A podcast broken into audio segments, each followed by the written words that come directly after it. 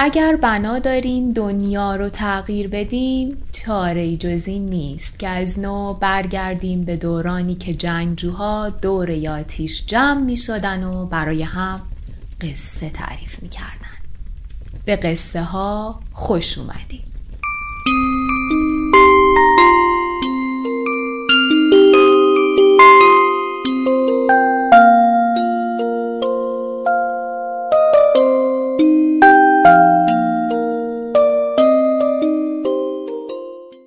پادکست قصه هاست و این اپیزود 17 همه. پادکست قصه ها یک پادکست ادبی داستانی با محوریت داستانهای کوتاه ایرانیه که با یک ترتیب تاریخی از کتاب 80 سال داستان کوتاه ایرانی چاپ کتاب خورشید انتخاب میشن. من مجد فتاحی هستم و در هر اپیزود یک داستان یا بخشی از یک داستان رو براتون می‌خونم و انتهای بعضی از اپیزودها هم یک کمی راجع به داستانهایی که خوندم و تأثیراتی که روی جریان داستان نویسی فارسی داشتن صحبت می‌کنم که اگه دلتون خواست اون بخش رو هم بشنوید. صدای منو از قصه ها میشنوید. خوش اومدید.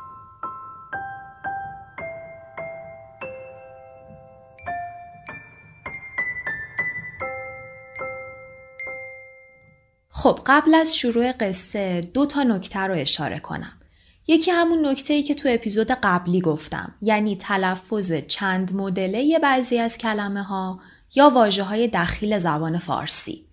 واژه قابلمه یا قابلمه که من تلفظ قابلمه رو براش انتخاب کردم و واژه دخیل چگوارا یا چگوارا که معمولا ما یکی از این دو مدل رو تلفظ می کنیم یا یه چیزی بینا بینش که من سعی کردم بینا بینش رو انتخاب کنم.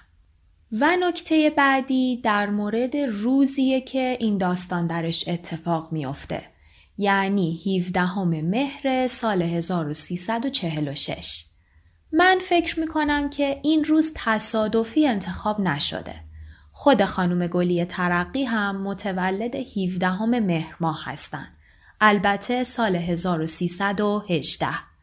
و زمانی که این داستان رو نوشتن یعنی تابستون سال 1347 یک خانوم 29 ساله بودن.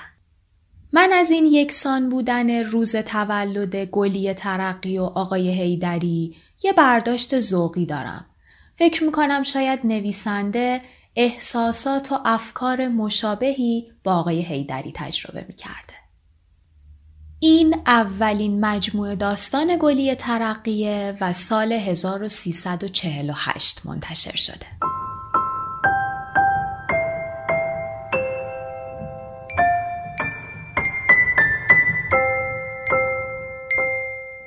توی بخش اول این قصه شنیدیم که روز تولد آقای هیدریه و آقای هیدری در آستانه چهل سالگی درگیر روزمرگی هاشه. با عجله در حال بردن قابلمه غذای بچه هاش به مدرسه است و باید برای شب تولدش کلی خرید کنه. اما واقعا این اون چیزیه که آقای هیدری تو زندگیش می‌خواسته؟ در جدال با افکار و شرایط فعلیشه که نرسیده به چهار راه ایران شهر می‌زنه رو ترمز. اپیزود هفدهم به تاریخ 27 فروردین 1399 قصه من هم چگوارا هستم بخش دوم گلی ترقی نرسیده به چهار راه ایران شهر ترمز کرد و نگه داشت. چراغ راهنمایی کار نمی کرد و هر لحظه قرمز و زرد و سبز می شد و هیچ کس تکلیف خودش را نمی‌دانست. همه جیغ میکشیدند و به همدیگر اعتراض می‌کردند. آقای هیدری چشمهایش را بست و باز کرد و سرش را با یأس به لبه پنجره تکیه داد. کنار جوی پیرمرد لاغری بسات سلمانیش را روی زمین چیده بود و آهسته چرت می‌زد. گاه و بیگاه سرش را میچرخاند و به اطرافش بهت زده نگاه می کرد و دوباره سرش روی سینهش می افتاد. تسلیم، آرام و خمیده به بیتفاوتی و قناعت یک مرغ خانگی میماند. آقای هیدری رویش را برگرداند و آب دهانش را قورت داد. گرمش بود و یاد خونکی کوچه محمودی افتاد. یاد آن روزهایی که همه چیز در اطرافش مثل هستی در اول خلقت هنوز شکل معینی پیدا نکرده بود. آن روزهایی که همه چیز متحرک و متغیر و از هم گسسته بود و او با خودش می گفت که من این ذرات پراکنده را به هم جفت می کنم. من این ماده بیشکل و صورت را میان انگشت هایم می گیرم، طول و عرضش را به دلخواهم اندازه می زنم، آب و گلش را قاطی می کنم و هر شکلی که دلم خواست می سازم. یاد آن روزهایی افتاد که دور خودش دایره می کشید و می گفت که اینجا مرکز هستی است و به ثبوت و دوام و بقای خیلی چیزها اطمینان داشت. از خودش پرسید این بود اون چیزی که اونقدر می‌خواستم؟ این بود اون روزایی که اونقدر منتظرشون بودم؟ چطور شد؟ چه بلایی سرم اومد؟ مثل اینکه تو هوا خاصیت غریبی بود که بی سر و صدا و یواشکی بدون اینکه بفهمم دست و پامو بست. یا شاید تو غذایی که خوردم یا آبی که نوشیدم یه محلول خونسا کننده ریخته بودن. یا چه می‌دونم یه جور گرد فراموشی. نمی‌دونم. بالاخره یه جا یه چیز نامرئی کار خودشو کرد و همه چیزو از یادم برد. سر دلش میسوخت و روده هایش به هم میپیچید. زخم معده دست از سرش بر نمی داشت. آهسته و حراسان مثل مریضی که می‌داند آن لحظه اجتناب ناپذیر نزدیک است و باز مذبوحانه به اطراف نگاه می کند با خودش گفت کاش هنوز تا فرصتی هست سرم و میچرخوندم و می‌گفتم نه. کاش می‌تونستم. کاش جرأت می‌کردم. یک نفر پشت سرش مرتب بوغ می‌زد. آقای هیدری کلافه و خسته سرش را برگرداند و داد کشید. آقا جان سب کن. مگه نمی‌بینی جلوم بسته است؟ یه دقیقه دیرتر که نمیمیری. خودش را کمی کنار کشید و اشاره کرد که بگذرد. نگاهش کرد و توی دلش فحشش داد. زیر لب گفت راستشو بخوای یه ساعت دیگه هم نمیمیری. سه روز دیگه هم نمیمیری. فقط یه روز از گوشه چشم خودتو تو آینه نگاه می‌کنی و می‌بینی که سرت تاس شده و دندونات کرم خورده و می‌فهمی که چهل سال داری و بعد پنجاه سال و بعدم وقت مردن. پاسبان وسط خیابان داد کشید. سوتش را درآورد دور خودش چرخید و گفت ایست از این ور تونتر یک نفر از کنار ماشینش رد شد کوبید به سپر عقبش و گذشت آقای هیدری دستش را روی شکمش فشار داد و ابروهایش را در هم کشید پاهایش از گرما باد کرده بود و کفش پایش را فشار می‌داد. صدای جیرجیر دسته قابلمه می آمد. تلو تلو می خورد و درش بالا و پایین می رفت. پدرش می گفت محمود زیادی فکر می‌کنه. محمود زیادی می‌دونه. محمود از اون بچه های معمولی نیست. محمود معتقد به تحول و تکامل و تعالیه. آقای هیدری خندید و دستش را روی دسته قابلمه گذاشت. حس کرد که خودش هم شبیه یک قابلمه شده. یک قابلمه شسته و رفته و تمیز عیانی. یک قابلمه فروتن و متواضع با یک دسته فولادی روی کلش. یک قابلمه که هر شب تویش را میشویند و دوباره پرش می کنند. درش را میبندند و به این برام بر می‌برند. چیزی ته گلویش بالا و پایین می‌رفت. قلبش به بزرگی یک کوه شده بود و سینهش را فشار می‌داد. نمی‌دانست چرا یک مرتبه به این حال افتاده است. نمی‌دانست چرا پوستش در حال انبساط است نمی‌دانست چرا دندانهایش را به هم میساید و سیگارش را میجود چرا گوشهایش داغ شده و هنجرش از فشار یک فریاد به درد افتاده است گاز داد تند کرد و پیچید یادش افتاد که الان مغازه ها را میبندند و زنش در انتظار شیرینی و میوه و شمع تولد است. خودش را دید که شلوار فلانل خاکستریش را پوشیده، کروات سرمه خال سفیدش را زده و لیوانش را به سلامتی روز ورودش به دنیا می نوشد. فلانل یه پارچه لطیف پنبه‌ای یا پشمیه. خودش را دید که شلوار فلانل خاکستریش را پوشیده، کروات سرمه خال سفیدش را زده و لیوانش را به سلامتی روز ورودش به دنیا می نوشد. و یادش افتاد که یک نفر همان روز صبح می گفت که دیگر توی مسگرآباد جا نیست. باید از حالا به فکر بود. باید از حالا یک قطع زمین خرید و اطرافش سیم خاردار کشید. از لابلای ماشین ها به زحمت گذشت و جلوی تابلوی ایست آهسته کرد. سعی کرد فکر نکند. سعی کرد سرش را به خواندن تابلوی مغازه ها گرم کند. شانه هایش را بالا انداخت و شروع کرد به خواندن آوازی قدیمی. آشنایی را از دور دید، دستش را تکان داد و با عجله خندید. سرش را درآورد که صدایش بزند و سوارش کند. ولی ماشین ها بوغ می زدند و خیابان پر از هم همه بود. با خودش گفت سی و نه سال چیزی نیست. واقعا چیزی نیست. هنوز نصف عمرم باقیه. هنوز خیلی وقت دارم. هنوز هزار تا کار میشه کرد. هزار تا نقشه میشه چید. می‌تونم از سر شروع کنم. از همین امروز. قلبش شروع به تپیدن کرد. با خودش گفت می‌تونم الان ماشین رو نگه دارم و بیام پایین. همین الان می‌تونم برم وسط خیابون، وسط میدون، رو علفا، رو خاکا، رو یکی از مجسمه ها اون بالا و داد بکشم. جیغ بزنم و همه رو دور خودم جمع کنم. می‌تونم همه چیزو بگم. حرفامو بزنم و حسابامو با خودم و دیگران تصفیه کنم. اما برای کی؟ برای چی؟ این قیافه های بی تفاوت و مبهوت این نگاه های سرد و بی خاطره این آدم های خسته و بیرمق اصلا نمی‌فهمن.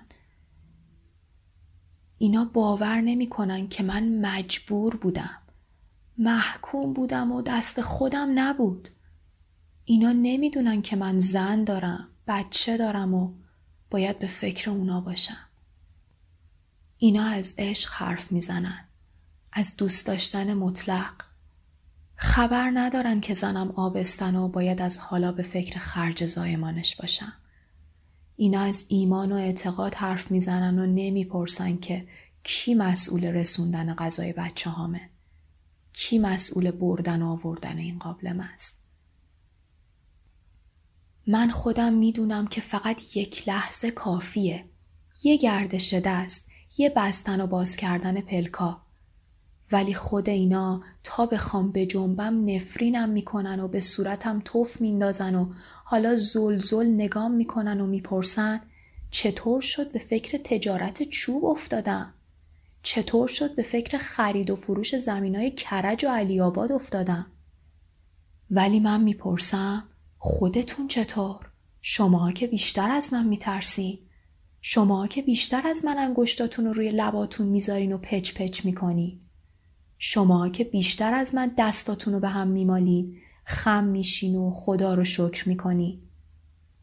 ولی من می‌خوام از همین حالا حسابم و از شماها جدا کنم. از همتون. من می‌بینم و می‌دونم که چه آسون فراموش میشم و چه آسون جامو یکی دیگه می‌گیره. من می‌خوام از همین الان شروع کنم. از همین امروز کاریم به کار شماها ندارم.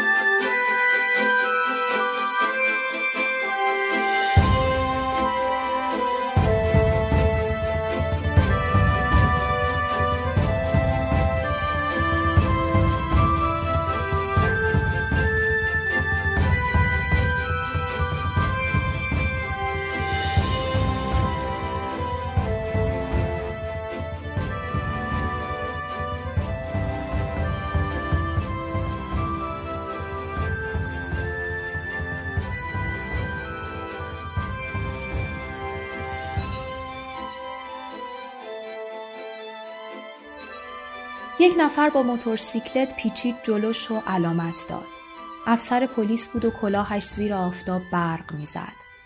عینکش را برداشت و گفت گواهینامتون رو لطف کنی. آقای هیدری سراسیمه از جایش پرید. حس زمان و مکان از ذهنش رفته بود. به اطرافش با ترس و سوء نگاه کرد و آهسته پرسید چی شده؟ چه اتفاقی افتاده؟ من که کاری نکردم. داشتم قابلمه غذای بچه هامو می بردم مدرسه. افسر جوانی بود که چشمهای ریز و دماغ پهنی داشت. با سردی و خستگی گفت انحراف به چپ داشتین. 20 تومن جریمه داره. آقای هیدری نگاهش کرد. نفس راحتی کشید و تصدیقش را درآورد. پولش را داد و راه افتاد. با خودش گفت تموم شد. واقعا دیگه همه چیز تموم شد. مهم نیست که اون روزا کجا رفتن. مهم نیست که تا الان چی کار کردم. من هنوز یک سال وقت دارم. پنج روز وقت دارم. یاد زنش افتاد که دستش را به کمرش زده است و دور اتاقها میچرخد. فکر کرد که شاید همین الان دردش گرفته باشد یا شاید تا حالا زاییده باشد. یاد بچه هایش افتاد و یاد قابلمه که کنار پایش گاه و بیگاه تکان می‌خورد. دلش هوای کوچه محمودیه را کرده بود و تنش یک مرتبه از هیجانی آشنا کش و قوس می آمد. پشت سرش را نگاه کرد و تصمیم گرفت دور بزند. چند نفر بوغ زدند، داد کشیدند و اشاره کردند که نمی شود. تمام خیابان مملو از جمعیت بود. یک نفر گفت نه آقا فایده نداره. این راه تا غروب بسته است. کارناوال شادی داره میگذره. بهتره بزنی کنار و بیای پایین تماشا. آقای هیدری گفت نه پسر جون من کاری به این کارا ندارم. و رویش را چرخاند. ولی دید که واقعا راه فراری نیست. از هر طرف محاصره شده بود و هیچ کس در فکر او نبود. ماشینش را خاموش کرد و آمد پایین. پیش خودش گفت از همینجا به زنم تلفن می‌کنم و همه چیزو بهش میگم. اینطوری راحت تره. آسون تره. بهش میگم که من کار دیگه ای تو زندگی دارم. که من می‌خوام انتخاب خودم رو بکنم و از این تسلیم ابلهانه خسته شدم. همین الان میرم پیشش و بهش حالی می‌کنم که دیگه از این نگاه کردن شونه بالا انداختن و فراموش کردن اوقم گرفته. براش توضیح میدم که من معتقد به زندگی کامل تری هستم. معتقد به عشق و زیبایی، معتقد به تعالی و عروج و تکاملم. معتقد به چیزی ورای جسم. ورای اشیا، ورای قسط و قرض و وام و پسنداز و بیمه، ورای محدوده و تعریض و روزنامه. تعریض یعنی پهناورسازی محدوده و زمین. ورای محدوده و تعریض و روزنامه. ورای ماه و موشک و پیشرفت و علم و انقلاب. معتقد به چیزی ورای دروغ و تظاهر و تملق. ورای جشن تولد و سالگرد عروسی ورای بازدیدای خانوادگی و دستبوسی مادر زن و اقوام محترم. ورای شریعت و طریقت ورای این زمان فانی و این مکان بیاعتبار از یک نفر پرسید آقا ببخشین تلفن کجاست؟ نمی‌دانست. سرش را تکان داد و رفت بیشتر مغازه ها بسته بودند و هیچ کس پول خورد یا یک دوریالی نداشت. گوشی تلفن عمومی شکسته بود و سیمش را بریده بودند. آقای هیدری عینکش را به چشم زد، شانه هایش را بالا انداخت و گفت بالاخره خودش می‌فهمه. بالاخره همه می‌فهمن. دیر یا زود. اصلا توضیح نداره. من می‌خوام از سهم خودم استفاده کنم و این حق منه.